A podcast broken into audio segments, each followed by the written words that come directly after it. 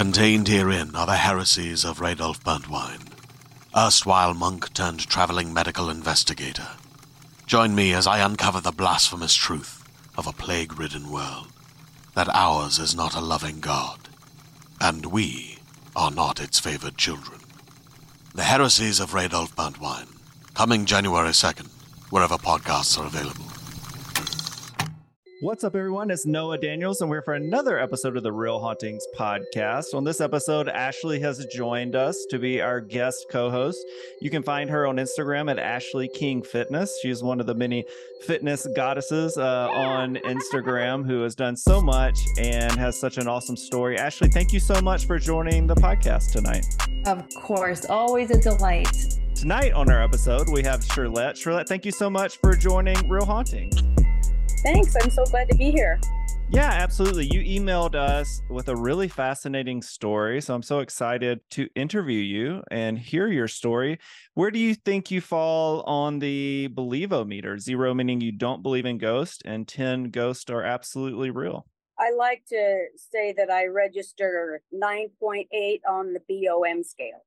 That's awesome yeah it's a uh, i leave a little bit there for skepticism because it's a very a very little bit yeah.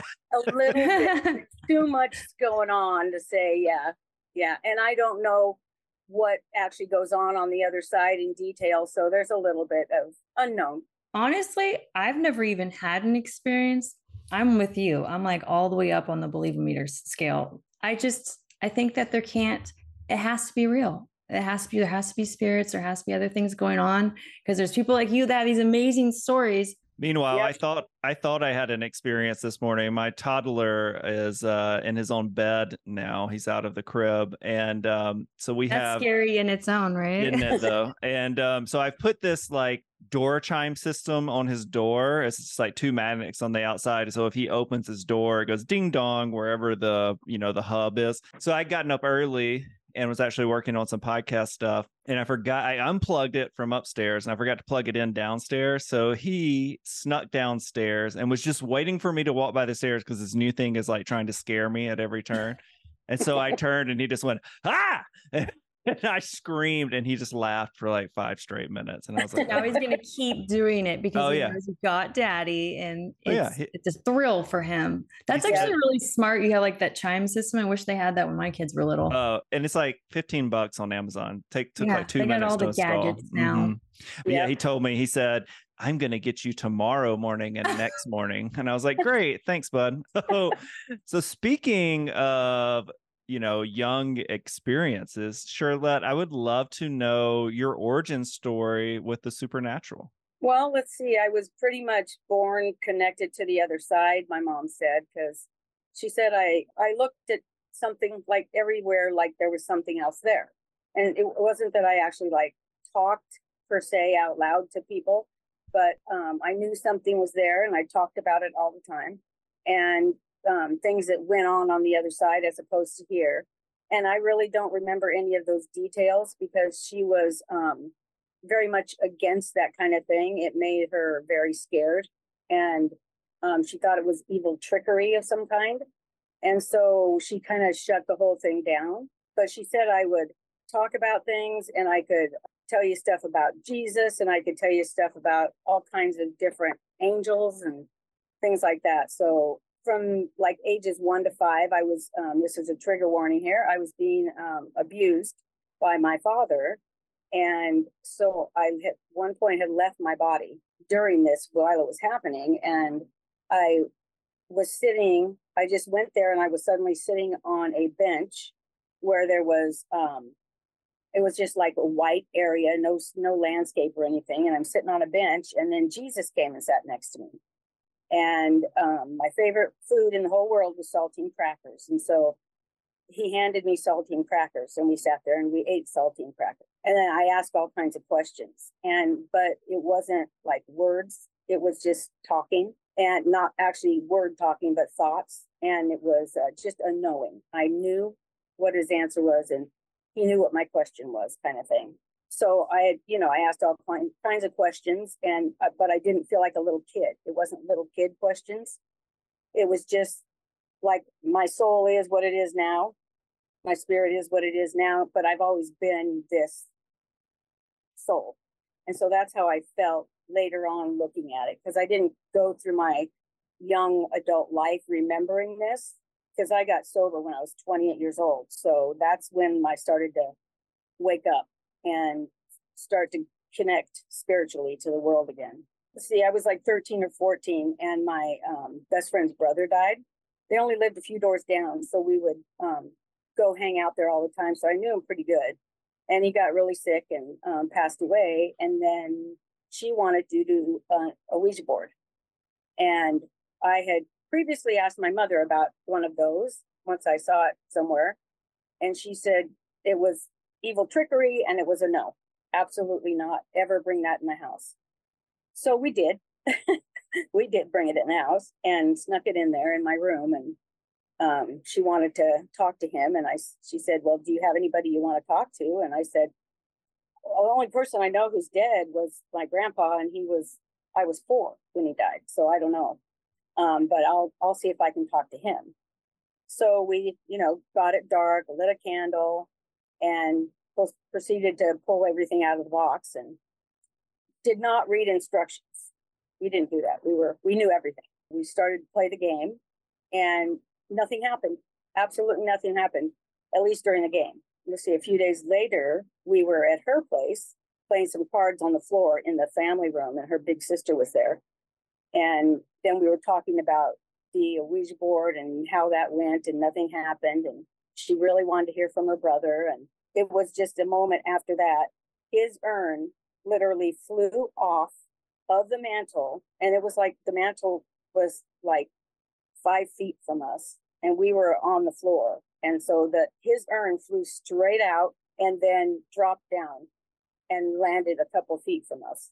But it hmm. landed on its like it was standing up. And wow. when it went through the air, it was like standing up the whole time.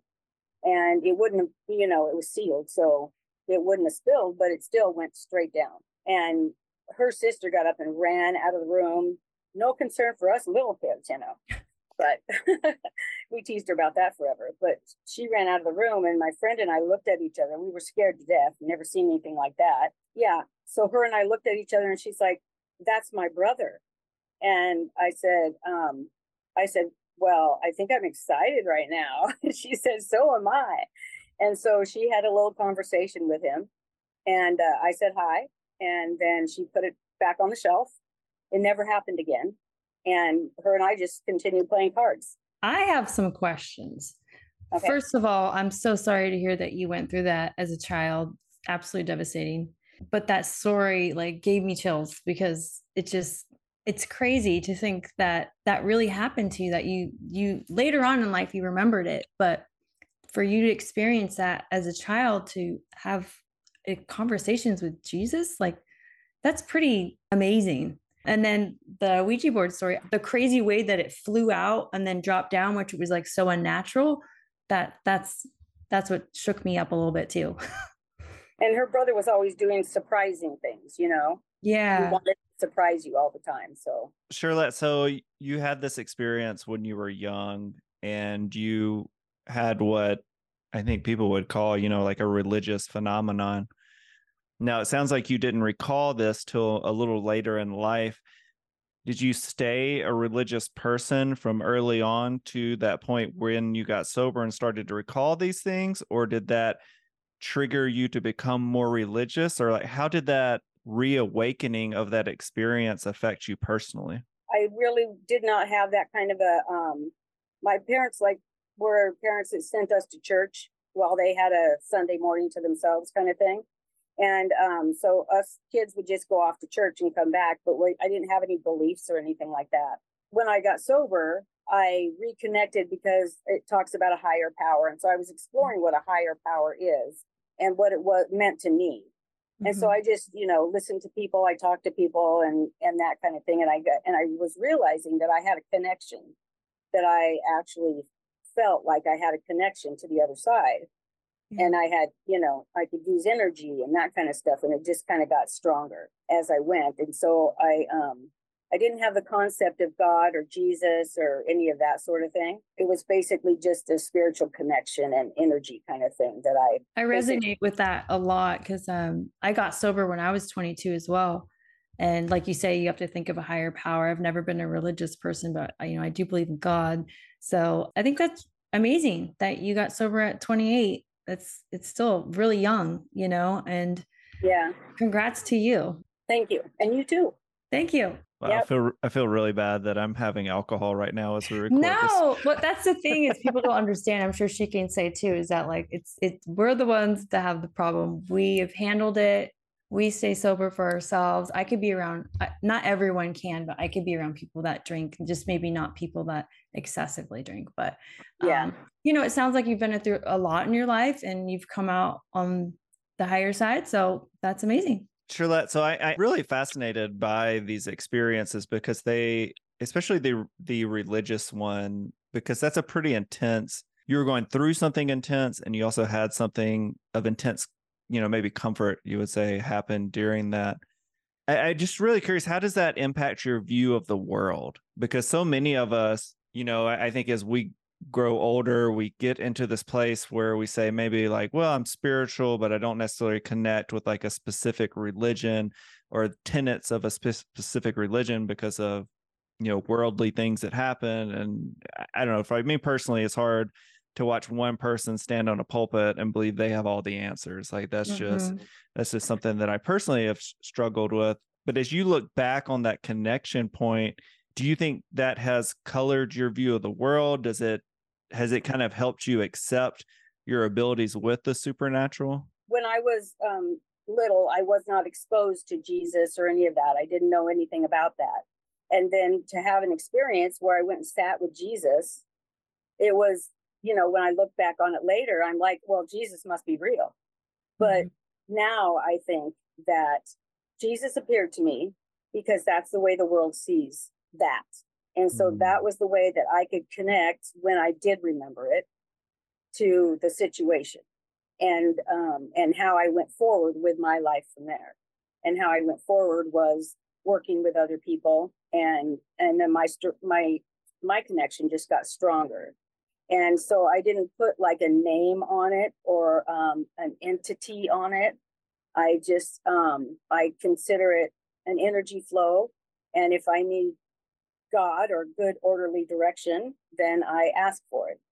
Mm-hmm. And um, that's, and I get it. Yeah, it's a very mature way to look at it because for, I, I would assume a lot of people, and, and just, I think any of us that have had very impactful moments, they can really define big chunks of our lives. And for you to be able to look at it from kind of an objectional standpoint, and use it as a tool through your life and not have that define who you are is that's that's super fascinating to me. So you had this happen with the urn. I think that i imagine that was pretty eye-opening especially for a teenager to see that.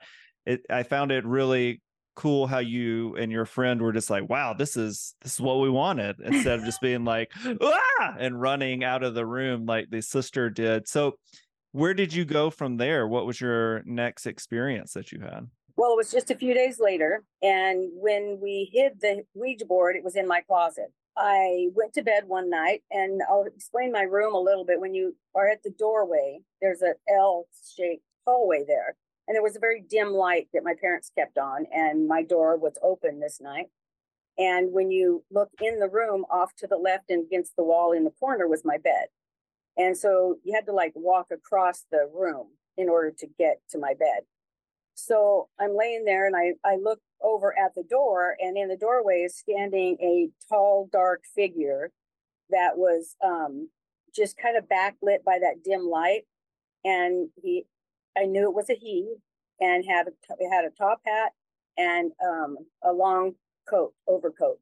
And then I just felt a knowing that this is grandpa and I came to say hi. And so I was like, "Oh my gosh, it worked." You know, and so I said hi and and he came over through the room, but all I could still see was I mean his face or anything didn't like start to form through the dark or anything. So he came and sat on the edge of the bed next to me and I was facing outward toward him. And um, I looked up at his face, and there was no face. It was just black. And it didn't. I didn't feel any more. Oh, it's Grandpa. I felt evil, just evil, and I was instantly scared. And I was going to scream, but I couldn't speak, and I couldn't move.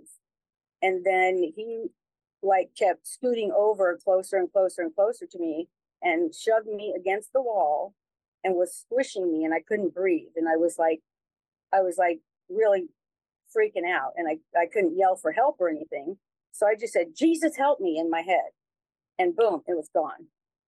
And um and again, in there, I believe the energy of that and my belief in the fact that that would work is what made it work.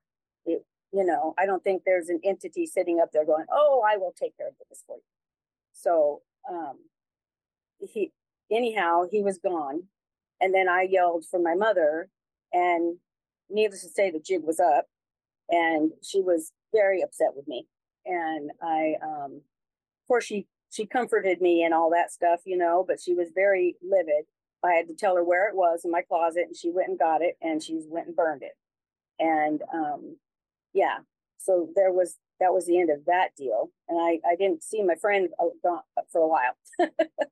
wow. Yeah. You do you really feel like you were awake when that happened? It wasn't like one of those um you know dreams what are sleep they called paralysis or yes sleep paralysis yeah. yeah it wasn't it wasn't like that it was because i've listened to um your podcasts and stuff and and i've heard about sleep paralysis and i um I don't think it was that because I was definitely awake. I was looking out the doorway and um, trying to go to sleep.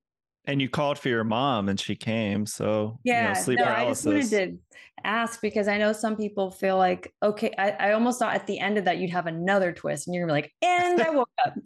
But um that is absolutely terrifying. Not only did you have this crazy figure that you felt the evil, but it actually accosted you. It pushed you against the wall. And Shirlette, so as somebody who has listened to our podcast, and I'm going to presume, you know, looked online, probably listened to other podcasts as well. Do you feel like this entity was the legendary Hat Man, or do you think it was mm-hmm. something else?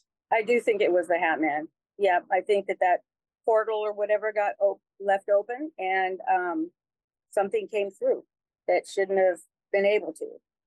Well, um, Shirlette, so I know you had other experiences as well. I mean, that's a that's a pretty scary one with the Hat Man. So, how did you experience the supernatural as you moved on from there? My parents and I. This is a short little one. My parents and I moved, and my siblings moved to this uh, small town. And mom got a cocktail waitress job, and dad started bartending there, and I became the dishwasher. And I also babysat for the people who lived there and it was a big old house that they had somebody had turned into a a steakhouse with like a dance floor and the jukebox and the bar. And um, and so that was on the upper floor and then the main floor was the family's home which was very large. And then there was a basement which was fully equipped with old tunnels that they used in prohibition. There was even an old still down there. And um, there was it was just a super creepy place it had a lot of history, and um, and then there was you know reports all the time. The family had told me that when they lived there, um, I mean they the two older sisters were out of the house by then, but the we babysat down there with for the little boy who was like three years old, and the dad would hear that he was the owner of the restaurant too, and he said that they would hear dancing and laughing and bars clink, uh, jar, uh, glasses clinking and that kind of thing. And so he would go up to the bar door and open it and it would instantly stop. And so it was kind of, I guess, a residual thing or something, but it happened on the weekends. And they finally just stopped going and checking it, you know? And, um, and so there was that kind of stuff. And then I, for me to go get the ice, I had to go down um, two flights of stairs into the tunnel where the ice machine was and carry the buckets back up. And so being like you're scared to death of this place, it felt like somebody was behind me trying to get me to move and get out of there. And so I was always like carrying two buckets, five gallon buckets of ice, and I was trying my best to get as fast as I could. So I was just scared to death. But I don't know. I never saw anything or anything. It was just a feeling that could have been talking up in my head. I don't know. But I was in the bathroom up in the restaurant part. There was um, the women always um, complained, and this happened to me too, that they felt like they were getting pushed out of the bathroom. Like there's an energy in there that said, no, we don't want you in here. And you would do your business and get out. And um, so there was that. But my um, mom was, I mean, my dad was the, my stepdad, I should say, was the bartender. And he would uh, polish all the bottles and the glassware, and he would turn all the glassware upside down on their mats, and then all the labels facing out. And then he would go to get the ice and come back, and the labels would be turned back again, and the glasses would be upright again. And he thought somebody was pulling a big prank on him for like months. And he wasn't happy about it, but he was like, whatever. Then he worked there alone one time. And when he did that same thing and came back and it was like that, he said, Oh no, bye. he called the owner and said, You need to come lock up or something because I'm out. He was a Navy guy and he was like, Absolutely not. So, oh my gosh. It reminds me of the uh, ballroom in the Stanley Hotel from The Shining. You know, like all all the spirits down there dancing and enjoying themselves. You know, it is interesting these stories of spirits that seem to get territorial about their you know energy that's been left there or whatever as they turn glasses around and push people out of bathrooms uh that's yeah it, and it seems like it's another one of these where multiple people experience stuff in the same area. So at this point in your life were you a full believer in the paranormal or where were you kind of on that scale? Yeah, I I definitely knew there was something. I didn't at this point know what. I you know, I still didn't I couldn't define anything. I just knew there was experiences and I knew they were real and I knew that it um affected me and you know, energy wise and I I knew that um I didn't want to mess with it. I didn't want to try and pull it out of anywhere. So yeah, that's basically I just kind of went along that way and then um yeah, I didn't really have any form of belief or anything like that at that point in time. And what age were you when that took place? The um that one I was 15. Okay. This episode of the Real Hauntings, Real Ghost Stories podcast is brought to you by Wild Grain. Hey y'all, it's Noah Daniels, and oh boy, I just got my box of wild grain bread and pasta. My whole family has been so excited to dive in. We started with a sourdough, and it was amazing. If you're looking to make Mother's Day brunch planning easier or just looking for a great gift for your mom, you've got to check out Wild Grain. Order before May 6th to get your box in time for Mother's Day. Wild Grain is the first ever bake from frozen subscription box for sourdough breads, fresh pastas, and artisanal pastries. Every item bakes frozen in 25 minutes or less, no thawing required. The next thing up for us to try is the biscuits with our breakfast. And you can now fully customize your wild grain box, so you can choose any combination of breads, pastas, and pastries. You can even build a box of only breads, only pastas, or only pastries if you'd like. Plus, for a limited time, you can get $30 off the first box, plus free croissants in every box when you go to wildgrain.com slash hauntings to start your subscription. You heard me. Free croissants in every box and $30 off your first box when you go to wildgrain.com slash hauntings. That's wildgrain.com slash hauntings, or you can use promo code hauntings at checkout. As a podcast network, our first priority has always been audio and the stories we're able to share with you. But we also sell merch, and organizing that was made both possible and easy with Shopify. Shopify is the global commerce platform that helps you sell and grow at every stage of your business, from the launch your online shop stage all the way to the did we just hit a million orders stage. Whether you're selling scented soap or offering outdoor outfits, Shopify helps you sell everywhere. They have an all in one e commerce platform and in person POS system, so wherever and whatever you're selling, Shopify's got you covered. With the internet's best converting checkout, 36% better on average compared to other leading commerce platforms, Shopify helps you turn browsers into buyers. Shopify has allowed us to share something tangible with the podcast community we've built here, selling our beanies, sweatshirts, and mugs to fans of our shows without taking up too much time from all the other work we do to bring you even more great content. And it's not just us, Shopify powers 10% of all e commerce in the US. Shopify is also the global force behind Allbirds, Rothy's, and Brooklinen, and millions of other entrepreneurs of every size across 175 countries. Because businesses that grow, grow with Shopify. Sign up for a $1 per month trial period at shopify.com slash realm, all lowercase. Go to shopify.com slash R-E-A-L-M now to grow your business, no matter what stage you're in. Shopify.com slash realm.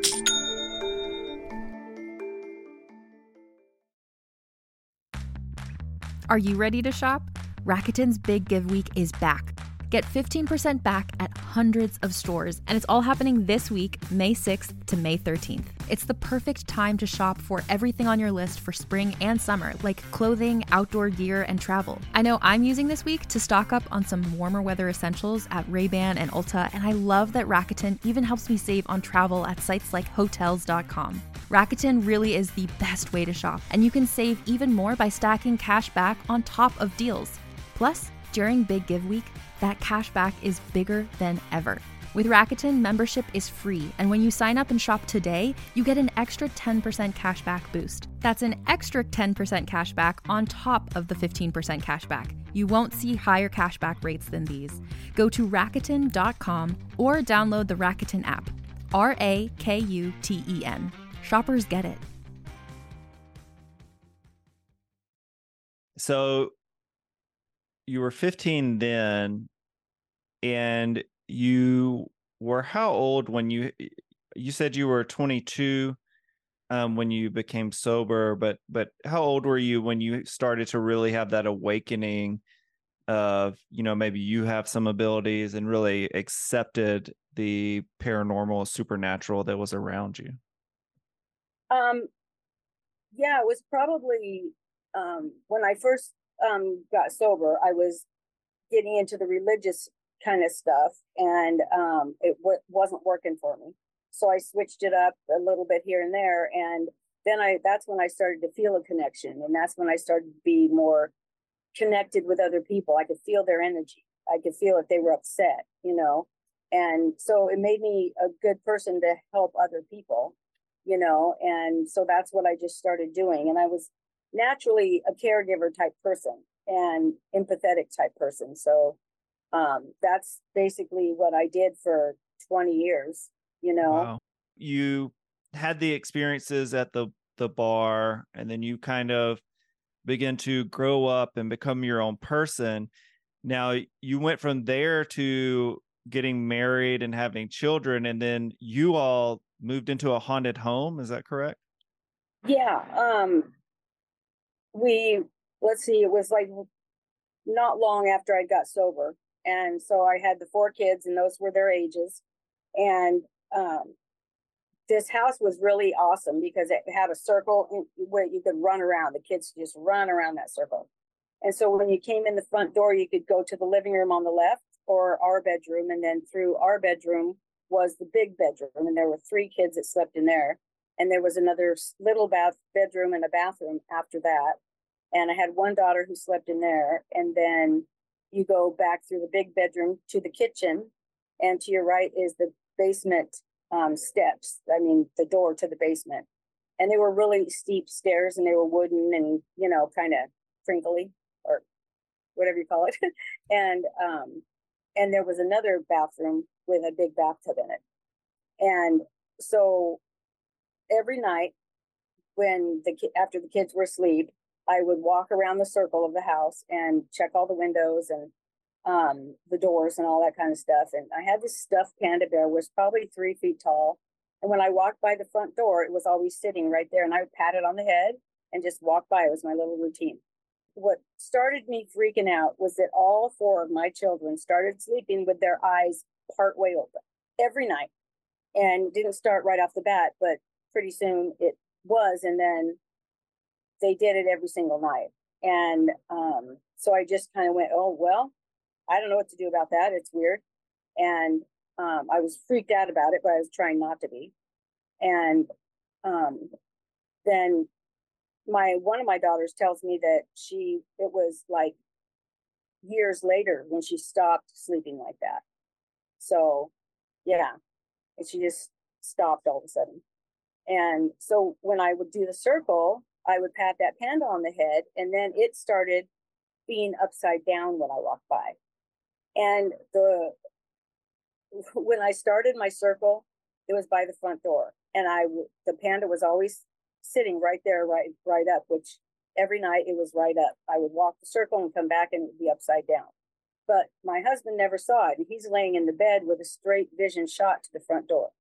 So he was reading, so he could have been oblivious. I don't know, but um, and then so that went on, and then my um, daughter, who was in the back bedroom, nobody else would go wanted to sleep in that room at all, and um, so and things would go disappearing, like the hairbrushes and that kind of stuff, kind of causing dissension in the house, you know. Um, who took my hairbrush kind of thing and there's three girls with long hair so that was a constant issue and um, my son who was the baby he would go with me down to do laundry and I'd set him on the dryer. And um and so he when he didn't really talk a whole lot of sentences or anything at this point, but he would say he would talk to something named cow. He would say cow. And I'm like, Are you talking to a cow or what's going on? And this basement was only partway finished. There was cement up and then there was like dirt above that. But it was a really big basement and I had set up this um, play area for my kids, and nobody would go in it. Nobody would go down there and hang out there. It was a TV and a couch and a really cool place.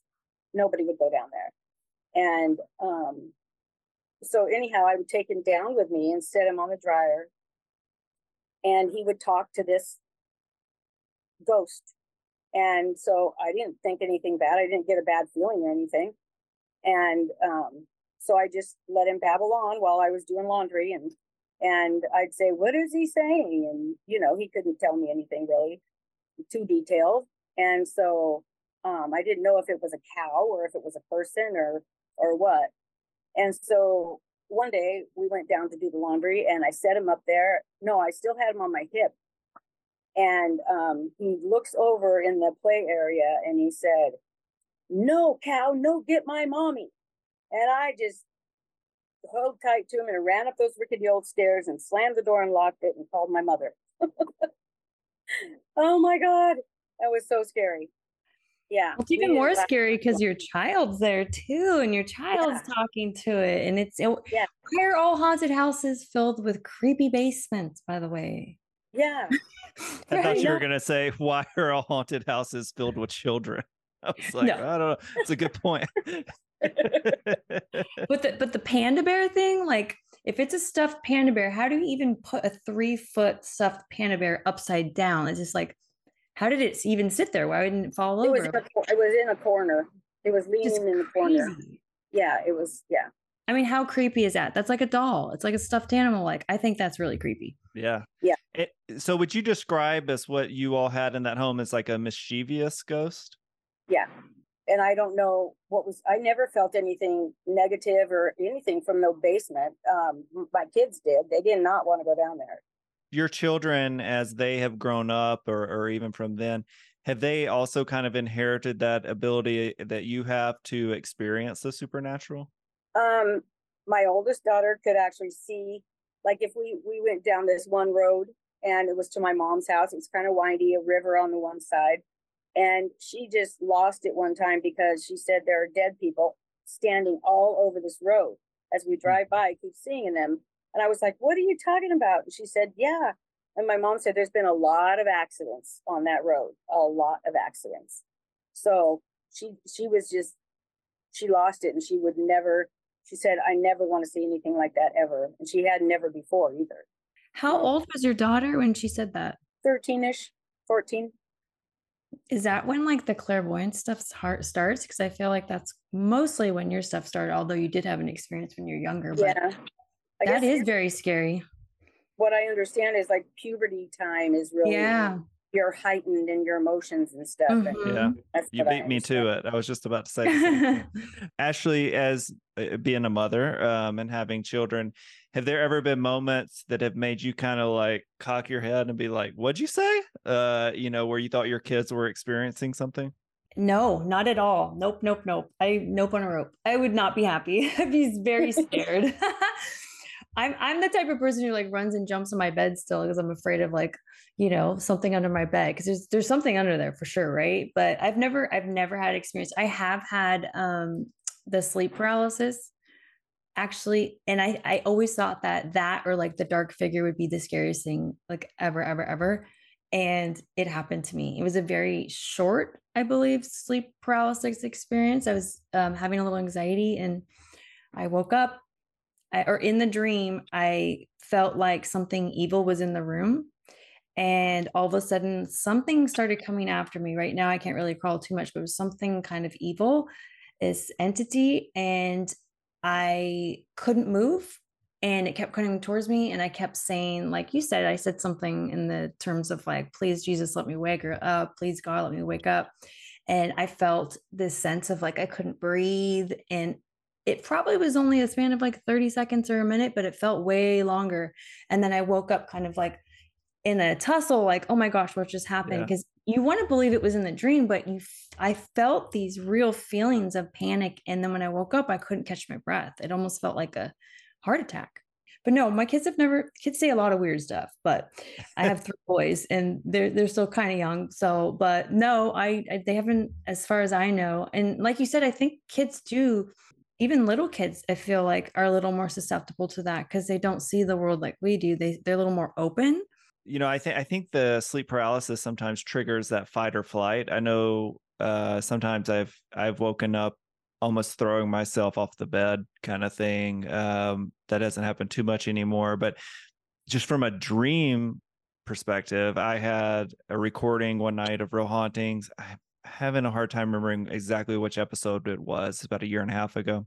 But it involved like some type of possession, that kind of you know thing like really dark one of the more dark like kind of evil episodes we've had. And that night when i went to sleep i had a nightmare and this oddly enough i remember the nightmare much more than the episode but i remember being in an old home and it was like one of those when you walk right into the home and there's just like these big pillars of like four you know one on each wall and it's just like this big stoic home. And there was action taking place of talking to people whatever and then you know it was became became clear that the home was haunted and this demon started pressing down on my chest to the point where i couldn't breathe. And much like you just said ashley i i distinctly remember going jesus rebukes you which is not something i really have in my vocabulary or think very often right i guess it's in my vocabulary but you know what I mean? Um, and I, I started like screaming it in the dream as like this pressure became more and more intense. Now in reality, my wife is laying in the bed next to me, and she said instead of it saying instead of me saying Jesus rebukes you, I was going, you know, just like yelling this crazy stuff, and she woke me up. Uh, and I woke up with like tears and sweat and Oh no. you know it's just it, it's just interesting how much our mind and you know how your all this body yeah, like you is- have is actual experiences in your body. You feel so susceptible when you're sleeping so it's like such a scary feeling yeah absolutely. Well Shirlette thank you so much for coming on our episode tonight. You shared so much with us. This was a real throwback real hauntings episode. I, I thoroughly enjoyed hearing your stories. It's just all, all uh, sometimes an odd thing to tell somebody that's sharing things that sound you know fairly traumatic at times but it's just it's just so so interesting and i think every one of the these we do we put another piece to the puzzle in and we get more questions as well which makes all of this so fascinating do you have any parting words or thoughts for our audience as we wrap up I just want to say thanks, and I love listening to your podcast, and I learned so much. And and Ashley, I've I've heard you before, and I really appreciate what you do too. So This I- podcast is awesome. Thank you so much for sharing your experiences. They're all were very different. And, you know, one of them was very vulnerable for you to share. And honestly, it really touched me. And I'll take it in. And thank you for being so open. Well, thank you. That's what that's what I was going to say. Is I haven't been able to share any of this except in bits and pieces, and Yeah. for me to open up and do that, it's very healing. I was kind of a wreck about it at first, and then I was like, you know what, this is a good thing. I've heard other people do it, Well, so it yeah. sounds like your whole rest of your life you've helped people and with with your experience and your sobriety. So kudos to you for taking, you know, experiences that might have been scary for you and doing something really good for it. Thank you. Yeah. Yeah, and I think this interview will do that as well. You know, one of the things I'm most proud of this podcast that was a unexpected thing that happened is how much people have gotten out of these interviews from a healing perspective or just not feeling alone. And I think your interview will really do that for people. So yeah, Shirlette, thank you so much for coming on. Uh, this has really been uh, great to get to know you in the short period of time and, and hear your stories. Ashley, uh, thank you also for coming on. It's always a pleasure to get to do this with you. Where can our fans find all of your great content? So I'm um Ashley King Fitness on Instagram and TikTok. Lots of fun content there. And you can always message me. I always message back. And thank you for inviting me again to co-host because this is so much fun. And thank you for Shirlette for opening up so much. I love these episodes. With that, I'm Noah Daniels. I'm Ashley King. And I'm Shirlette.